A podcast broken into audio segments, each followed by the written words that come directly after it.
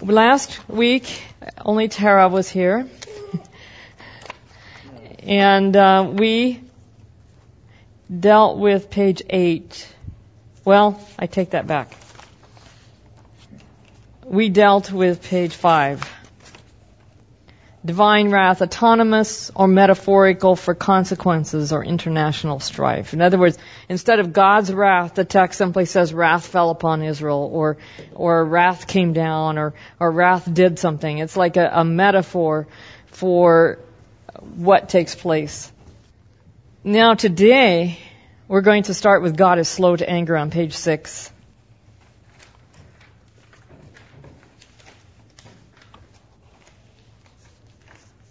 Long of nose. Long of nose is literally what it says in Hebrew. I believe it's arak af. And uh, uh, arak af. Uh, af is nose. It's one of the words for nose. It's nostrils. It's um, the reason, and, and af itself can mean anger. And the reason for that is, is if you've ever seen an angry bull, what do they do? They snort through their nostrils. um, I, I chased an angry rabbit one time. the, the rabbit got out because there were some females apparently in heat. And you know the proverbial rabbit and what they love to do. Uh, so I was out. I was supposed to be taking care of this rabbit, and I was responsible for his safety. So I was out chasing him, and I cut. But actually, I joined a couple of people who were chasing him because they owned the rabbits he was after, and they didn't want baby rabbits. so this was at Loma Linda, by the way.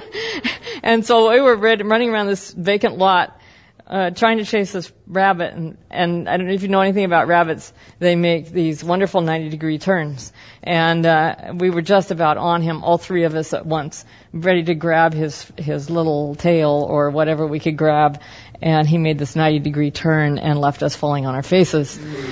It took all three of us to collect that rabbit and put him back in his yard, which we just dumped him over the fence because that was the closest thing we could do. So a while later, I thought, well, you know, the poor rabbit, he's probably not very happy. I'll take him a carrot. So I went over there with a carrot and I called his name. And I was worried that he might have had a heart attack because I'd heard that the owners that had this rabbit, they'd had a rabbit who apparently was fleeing a hawk or something. It was a female and she went into the burrow and died of a heart attack. So I was worried.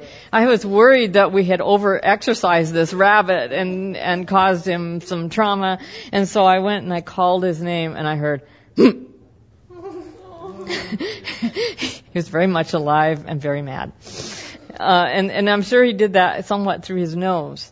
So the nose, in, the snorting through the nose, and the nose getting red with anger, those are the reasons why nose became associated with anger. And so long of nose means your nose nose is like a fuse, right? a longer fuse take, burns longer. It doesn't get angry, slow to anger. That's that's where that comes from. Let's just um, look up a few of these. If I can get my Bible out here. Let's let's do Psalm 30. And we're going to look at verse 6, I believe. Okay, verse 5. It is in the Hebrews. Verse 6 apparently in the, I mean, verse 5 it is in English, and verse 6 it is in Hebrew. His anger lasts only for a second. So it's short. But his favor lasts for a lifetime. That's, that's kind of the flip side of saying uh, he's not only slow to anger, but he's short. It's very short lasting. Uh, but uh, the most prominent one, of course, is Exodus. And we, we spent a whole day studying that. By the way, uh, I thought we had lost that Sabbath. Um, I, you remember I forgot to turn this on. And, um, it turned out that, uh, we were able to retrieve it and get it up. So it was actually recorded. Um, so 34 6. This is the one we spent so much time on. Yahweh, Yahweh, a God who is compassionate and merciful. This is uh, verse 6 of 34. Very patient. That is slow to anger. That's long of nose in the Hebrew. Psalm 86:15. But you, my Lord, are a God of compassion and mercy. You are long of nose and full of faithful love. So I have you are very patient. Anybody here have slow to anger on that? Yeah. This is long suffering. Long suffering. That's another favorite translation of long of nose. And and we could go on and Jonah 4 2, you remember the context?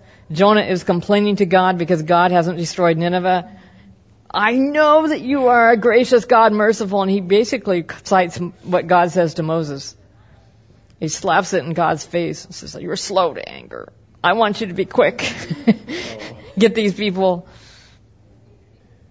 It, it's, it's really sprinkled healthily uh, throughout the Bible. So, this is an attribute of God that He is patient, that He is slow to anger, that He is long suffering. Now we're going to look at a series of texts of human anger. Is it okay for God to get angry, but not for us? And, and I think it's important to look at these texts to see how the Hebrew Bible looks at anger. 1 Samuel 27, we're not going to look all these up. I have the, the crux of them right here. Uh, 1 Samuel 27, if the king gets angry, then people know that he determines evil against them.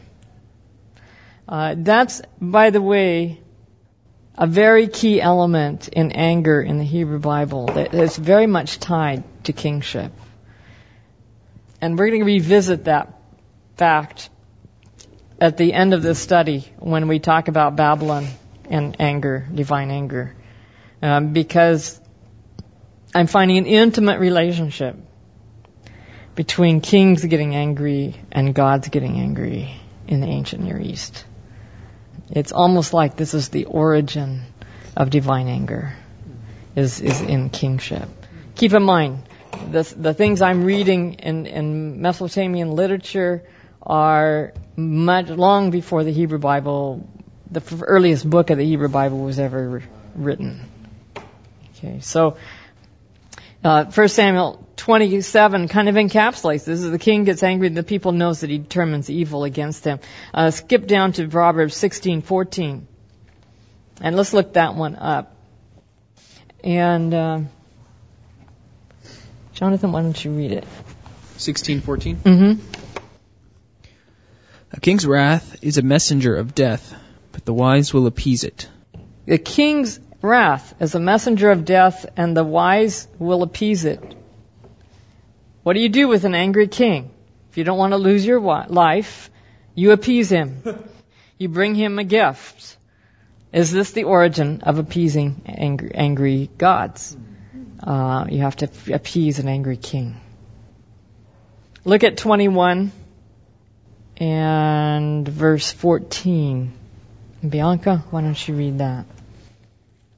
A gift in secret averts anger, and a concealed bribe strong wrath. The whole bribery system, is it tied to appeasement? I mean, how many times do parents bribe their children? Not to be upset, not to get angry. See, those are the kinds of things we do, and I've been known to appease my cats just to get them out of my hair. Not because I think they need more food. So th- this is a human condition in a sense. Is that the way God is?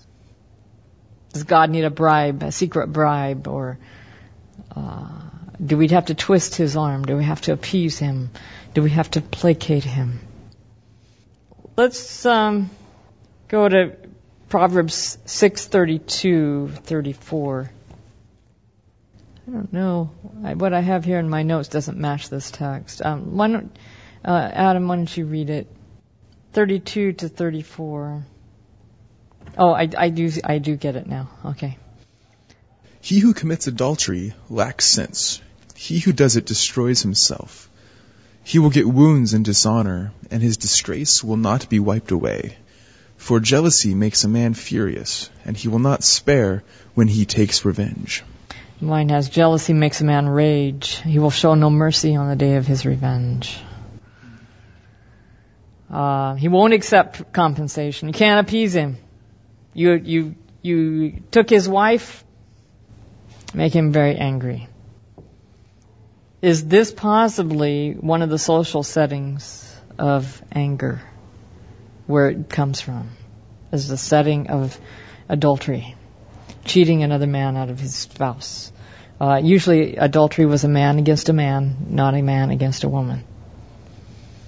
Um, so we need to keep that in mind. In, in ancient understanding, that's the way it was. Okay. In Proverbs 27:4, jealousy is more to be feared than anger and wrath. Even wrath is cruel, but jealousy is overwhelming. So, uh, jealousy, this is, this is a kind of jealousy that is built on anger. This is not the kind of jealousy that God has, although He uses that term. Uh, when he uh, is jealous over Israel going after other gods, and he calls it adultery, and he tries to call them back.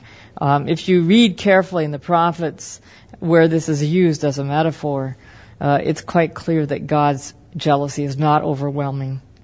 It is the results may be overwhelming because if he leaves them to the consequences of their choice, they have no protection against their enemies. But his his jealousy coming from him is not human jealousy. Uh, Ecclesiastes 10:4 says, "If a ruler's anger comes up against you, don't leave your post, for calmness will undo great offenses." To keep calm when a king is angry. If God is like an earthly king, then our being calm makes us more in control of the situation than God is. And there's something wrong with that picture, don't you think? So, I think what this clarifies is that God's anger is not like human anger. Well, let's look at biblical injunctions for humans not to be angry. Genesis 49, 7. And Tara will let you read it. Cursed be their anger so fierce, and their fury so cruel. I will scatter them in Jacob and disperse them in Israel. So, the, the anger of Levi and Simeon, you remember what they did.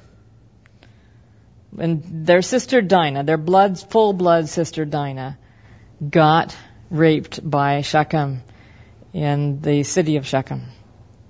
And his father came out, Hamor, came out and pled uh, with Jacob and his sons to allow Dinah to marry them. And, and Levi and Simeon, presumably, and their brothers said, we will, we will only marry into your family eh, on one condition, and that is that you circumcise all your males, because we won't marry an uncircumcised person. So, Shechem goes back, persuades the city to have everyone circumcised. They all get circumcised, and there they are, helpless in their pain. And Levi and Simeon come in and kill all the males, take the women for themselves. It's, it's a really horrible story.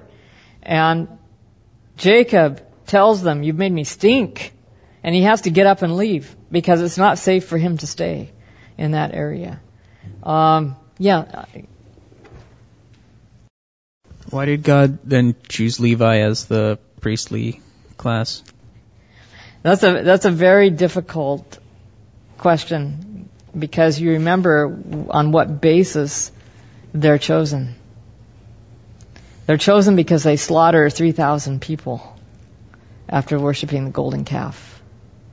And and this is this is a problem that we will be coming to, I believe, later on when we deal with some of the problem stories.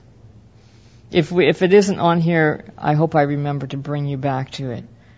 um, because it appears, it appears that God is blessing this tribe to be the priests because they slaughtered these people. I mean, Moses says, Today you have ordained yourselves to the priesthood at the cost of your brothers, meaning because you slaughtered them. It, it's, it, it really raises a lot of questions, and I'm, I'm not going to try to solve it today because it would Uh, we need to work through some of this material first before we come back to it. But I want, I, I hope we remember to bring us back to it when we come to some of the problem stories. There's there's some principle. Maybe I should just say this much as a principle of interpretation. Jesus is our example,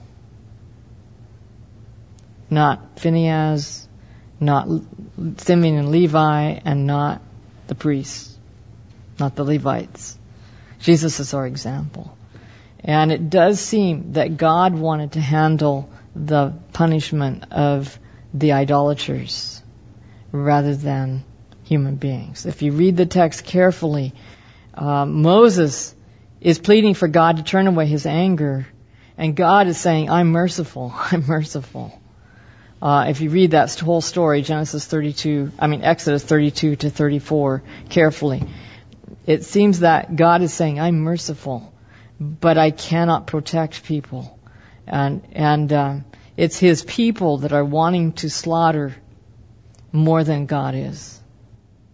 And God, God is the kind that will condone in the sense that he will support, if you're in my service, and you are trying to do what is right, however faulty and and difficult you're making things for me, uh, I will support you you're in my service. It's something like, um, suppose you were working for PUC and you made a serious mistake that cost PUC several thousand dollars. Would they fire you? If you were really, really careless and this was a common thing you did, yes, you might get fired. But if it was a one-time thing, you didn't intend to do it, uh, you were doing the best you could, PUC would say, we, we support you still, we'll still give you a paycheck, you can still do your job, you know, and they'll carry the cost. Um, that's the kind of way I see God with situations like that. But it doesn't mean that's his ideal voice of, the major voice of God's adapted will to the will of the people. So let's move on to the next one. Uh, Psalm 37, 8. And you want to grab the mic, Jonathan, read that? Refrain from anger and turn from wrath. Do not fret, it only leads to evil. Refrain from anger. Mine has let go of anger and leave rage behind. No, just forsake it. If that's advice to us, what about with God? Uh, Proverbs 14:17 says, "He who is quick-tempered acts foolishly." This is the opposite of slow to anger. Okay, quick-tempered, he's a fool, and that's one of the harshest things in the Old Testament that you could say about a person is that they're a fool, especially in wisdom literature. Uh, Proverbs 14:29, "He who is slow to wrath has great understanding, but he who is impulsive exalts folly." Proverbs 15:1 A soft answer turns away wrath, but harsh words stir up anger. And verse 18 A wrathful man stirs up strife, but he who is slow to anger allays contention. Uh, verse uh, 32 in chapter 16 He was slow to anger is better than the mighty, and he who rules his spirit than he who takes a city. It is better to be in control of yourself than to fly off the handle in a rage. Let's look at Proverbs 19:11. Uh, in fact, you, you want to read 19:11 and 12. Good sense makes one slow to anger, and it is his glory to overlook an offense. A king's wrath is like the growling of a lion, but his favor is like the dew on the grass. Another reference to kingly anger. Insightful people restrain their anger. Their glory is to ignore an offense. I think we'll skip Proverbs 19:19 simply because the Hebrew is uncertain. Let's uh, go move to Proverbs 29:22. Someone with a temper creates strife. The angry person causes others to transgress. For, uh, Proverbs 30:33. For as the churning of milk produces butter, and as wringing the nose produces blood, so the forcing of wrath produces strife. Uh, Ecclesiastes 7:4 is an actual injunction. Don't be quick-tempered, for anger resides in the bosom of fools. The Lord has broken the staff of the wicked, the scepter of rulers, and that stuck, struck down the peoples in wrath that ruled the nations in anger. Wrath, in, especially in kingship, wrath is most prevalent in war.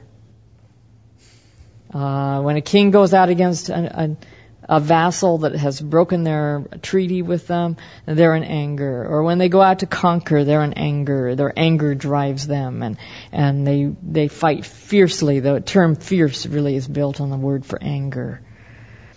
And what is interesting is that in Mesopotamia usage in in Babylonian context, they're likened, kings are likened to lions roaring and raging and, and frothing. And it's, it's very much part of the animal world, you might say.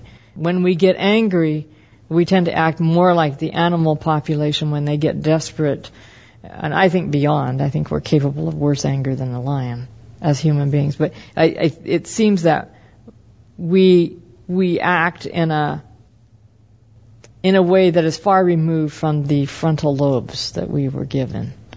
You know, a lion doesn't probably have frontal lobes because house cats don't. Um, that's what I've understood from someone who worked for a veterinarian. Uh, the veterinarian pointed out in surgery that the cat, a cat, does not have frontal lobes; they have only basal, which is why they're not as smart as dogs. I mean, they're smart in a way, but they're not like dogs. And like no impulse control.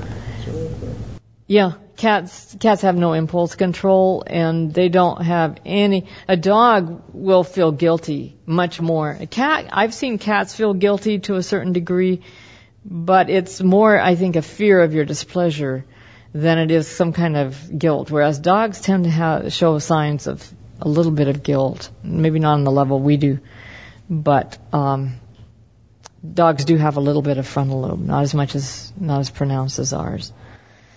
So, what I'm suggesting is that when we do know that when a person gets angry or frightened, either one, the blood supply to the frontal lobes is shut down.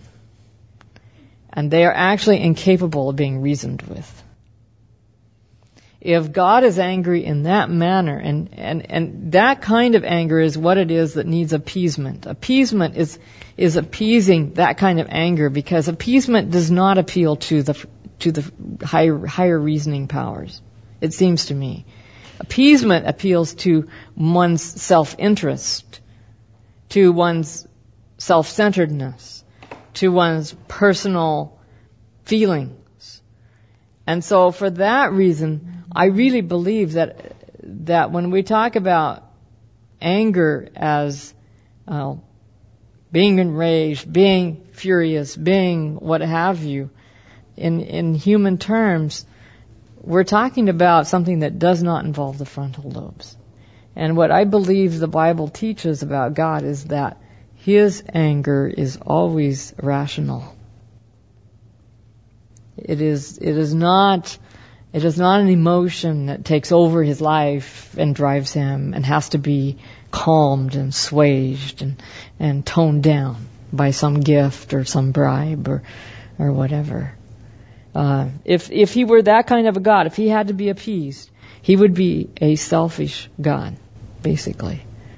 Because appeasement is built on a selfishness model. Okay. We're going to look at some problem passages for discussion. And I think we have it's 1209. Um, did you want to continue or you wanted to go break here for church? Just do one problem? Okay. Then let's do the problem that Jonathan raised. Why did the Levites? This is not in my notes, I don't believe. The story is found in Exodus 32. So the people see that Moses is taking a long time to come down from the mountain. They get around Aaron and they say, come on, make us gods who can lead us. As for this man, Moses, who brought us out of the land of Egypt, we don't have a clue what happened to him. That's how my version translates that.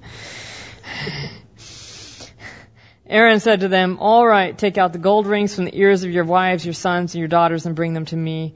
So they did that. Uh, he collects them, and he makes a metal image of a bull calf, probably rather small.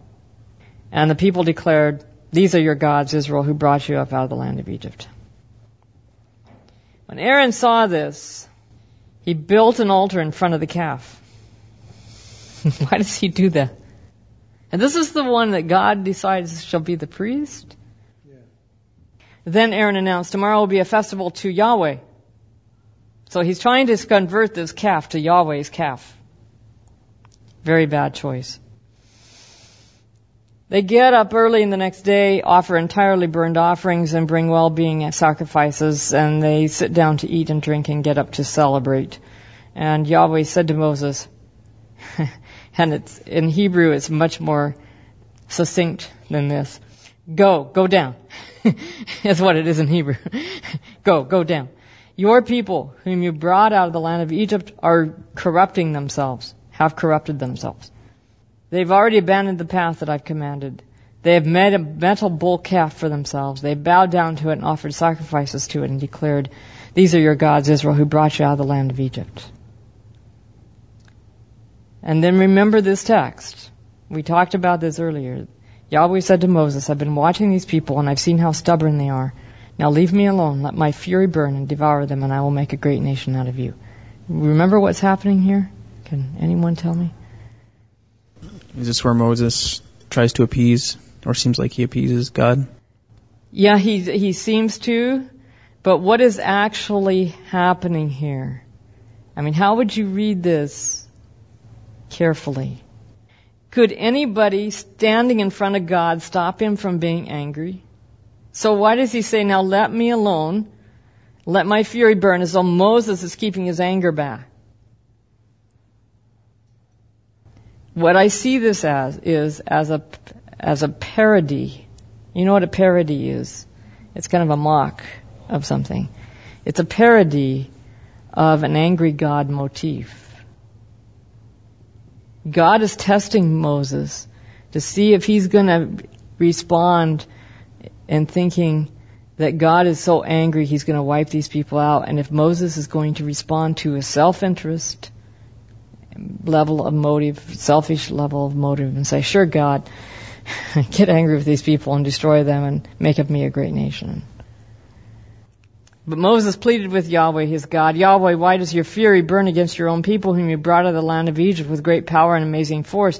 Why should the Egyptians say he had an evil plan to take his people out and kill them in the mountains to wipe them off the earth? Calm down your fierce anger. Change your mind about doing terrible things to your people. You notice he doesn't say, be appeased, be appeased. He's saying, you calm yourself down. Moses perceives God as angry in the human, somewhat human sense. And he, he continues pleading, and then he, when he turns down the mountain, his picture of God, that he's angry, carries over and he gets angry and he breaks the Ten Commandments. And you remember that God doesn't res- resupply a new set of Ten Commandments. He makes Moses supply the next set. God supplied the first set. First set were chiseled by God out of rock. The second set, Moses has to work at. There's, there's symbolism, it seems to me, in that. There's meaning in it. What it suggests to me is that God intended that Moses get the picture that this is what happens when you get angry. You break, you break the Ten Commandments. It's true he did it symbolically to show that the people were doing wrong and had broken the Ten Commandments. But it was his anger that led him to do that. So in chiseling out the new set of tablets, they're inferior. They're not as, and they're, things are not as perfect anymore. The people danced around a golden calf. Moses got angry in response to perceiving God as human, as angry like a human being. And in fact, it says in my version, verse 19, Moses was furious. He hurled the tablets down and shattered them in pieces at the foot of the mountain. Um, they must have been a thin pair of, of stone. So here's what happens. Moses saw that the people were out of control because Aaron had let them go out of control, making them easy target for their enemies. So Moses stood at the camp's gate and said, Whoever is on the Lord's side, come to me. All the Levites gathered around him. Moses said to them, This is what the Lord God of Israel says. Each of you with your, on your sword, go back and forth end the camp to the other. Each of you kill your brother, your friend, and your neighbor. And the Levites did as Moses commanded. About 3,000 people were killed that day. Moses said that today you have ordained yourself, or you have been ordained to Yahweh, each one of you at the cost of a son or a brother. Today you've gained a special blessing for yourselves. And we say, whoa, what if we made a requirement for all pastors that to be pastors they had to slaughter someone who was committing adultery or idolatry or some other sin? It's like a gang or a mob initiation ceremony. It's very troublesome, isn't it? Seems like it was Moses' idea too. He says that, thus says Yahweh, God, Israel's God, does inspiration, is, does inspiration always give commands? There's nothing here that says God told him to say this. Moses states, thus says that Yahweh, Israel's God. But my understanding is, from reading Ellen White, that inspiration acts on the person, not on his words. And that only the Ten Commandments are verbally inspired of all the Bible. So even when prophets are saying, thus says Yahweh, they're not verbatim quoting Yahweh. Now, here's what I think is happening. We're going to go back to Exodus. I'm going to just quote it for you because our time is really up. Uh, Exodus 19:6. Before God ever says the Ten Commandments, He says to Moses, uh, "I brought you up out of Egypt on eagle's wings, established you to be my people, and you shall be to me a kingdom of priests and a holy nation." That's the first statement of the covenant. It's a full statement of covenant. The problem is when Moses takes us to the people, the people read it as God wants us to be his priests and a holy nation. All that Yahweh says we will do. That is not necessarily what Yahweh intended. He intended to say, I will make you a kingdom of priests and a holy nation. You shall be to me is a promise, not a, not a have to, an injunction. And, and in the Hebrew, in the Hebrew, it's worded the same. An injunction and a promise can be the same. So it is always ambiguous. Uh, which one are you going to choose, the promise or, or the injunction? And I believe that this was God's preferred voice. He wanted everyone to be a priest. Woman, men, children, everyone. And to be a holy nation. That's His preferred will. When they danced around the golden calf, everything changed because they decided all that the Lord has said we will do, they took it upon themselves to keep the covenant that God wanted to keep in them, through them, Himself. And as a result of that, they became incapable of keeping it because nobody can keep God's covenant. God is the one that has to keep it through us. And so they became incapable. They worshiped the golden calf, distrusted God, now the rules change because once you choose a bull to be your God, you are choosing a God of violence. And once you choose a God of violence, you become violent. And Moses, under inspiration, chooses to respond in this manner out of this whole ancient Near Eastern understanding of You know, if someone sins, breaks a covenant, breaks a treaty, you go to war against them and you slaughter them. That's ancient Near Eastern thinking. And of course, he sees the, his understanding of this covenant is like a treaty between a king and a vassal. Israel is God's vassal and he's their overlord. And so he, he enacts that broken treaty or covenant by having them slaughter the offenders, the ones who broke it. If the question is, did God directly command him to do that? Because if you go through, let's follow this through. Verse 35 says, Then Yahweh sent a plague on the people because of what they did with the bull calf that Aaron had made. Now that plague was probably a direct consequence of what they were doing around that golden calf. It's very likely that there was multiple sex partnership going on. And so they suffered the consequences of, of the kinds of things they did. There are scholars who claim the Hebrew doesn't permit that. There are scholars who want to weed out any kind of sexual behaviors with worship, but there is some slight evidence for it. That is usually attempted to be overridden. Moving on. In the discussion of God with Moses in chapter 33 verse 12. When he says, please show me your glory. God says, Yahweh says, I will make all my goodness pass before you and I will proclaim before you the name Yahweh. And I will be kind to whomever I wish to be kind and I will be compassionate for whomever I wish to be compassionate. And where's the justice in that? It's like he's describing himself as totally love. But then he says, you cannot see my face because no one can see me and live. And you remember what we discussed about that. That it isn't that God kills people who are caught looking at his face, but that his mercy and his compassion, when you worship a false God, you worship a God who doesn't love you, who is anything but compassionate and merciful.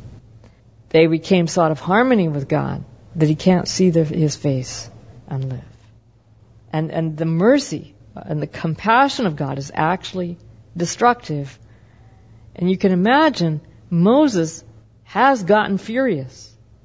He's gotten in this angry God motif. And it seems that he himself is now in a state where he can't see God's face and live. Does that help? So why did God have the priests I think he, this is the major voice. Uh, this is not God's preferred will. His preferred will is that all Israel be priests and holy. But because of the golden calf experience, because of Moses' reaction, God says, okay, these will be the priests. God doesn't have ideal people to work with on the planet. And, and the priests, the Levites did resist. Apparently they did not engage in the idolatry they remained steadfast. That probably, and, and that steadfastness showed in their willingness to sacrifice people, however violent that seems to us. To them, it was just normal. It was just the way to do things. Yeah. I have a question. It's kind of back towards the beginning. Um, why does it say God asked Moses to turn to look away so he can so his anger can burn against the Israelites, and then Moses, you know, he's te- he's testing Moses. You think, it's, you think it's a test? Well, who could who could make God stop being angry? I mean, mm-hmm. why would standing in if you were really angry at me and I stood in your presence, would you tell me to get out of my your presence so you could be angry at me? You'd probably just yell at me, mm-hmm. right? And, it doesn't make sense for God to say, "Leave me alone so I can get angry." So my anger can burn. It doesn't make sense for him to say that. Unless he is testing Moses. And that's, by the way, what patriarchs and prophets suggest. Is that he is testing Moses and his love and his loyalty for his people. I think he's also testing him. What kind of picture of me do you have? So does Moses fail the test to a degree? Is that your? I think seems, so. That seems like I think so. how I would. I think he comes away with uh, with um, mixed understanding of God. And that's why he asks to see God's glory. He's confused. And God says, okay, it's my goodness, it's my compassion, but there are consequences, and those consequences are when you when you get angry and when you get out of harmony with my glory, you can't see my face and live. Human nature is by nature children of wrath, as Paul puts it. This is this is going to be the start of a number of places where it does say that God got angry. Keep in mind, in Genesis, God never gets angry once. Keep in mind, the beginning of the canon is God's preferred voice, no anger. And the first canonical reference to anger, God gives Moses what he wants at the burning bush. You want someone to go instead of you, I'll send Aaron, your brother. That's when he gets angry. Gives him what he wants. So it, we got to keep these in our perspective as we move forward. Uh, otherwise, we will get confused in the maze, and and so many people do when they read the Bible. Uh, they find it very confusing. So, the journey has. We're now in the thick of the journey. Um, my goal is to get through this journey this quarter. We have five more Sabbaths to do that, and then we'll get into atonement. So, let us have prayer. Father, we thank you so much for revealing yourself on Mount Sinai to Moses as a God who is gracious, merciful, slow to anger, abounding in goodness, mercy, and truth. But there are consequences to when we turn away from you to other gods. We tend to become angry, passionate, and those gods can't love us. And so consequently we, uh, we are bereft of your love and incapable of seeing your wrath in its true form and its true nature. I pray that we may, as we grapple with the stories that seem difficult, that you will guide us in a special way. May we come to more clearly understand you as a result. In Jesus' name, amen. Amen. Amen. Amen. Amen. Amen. Amen.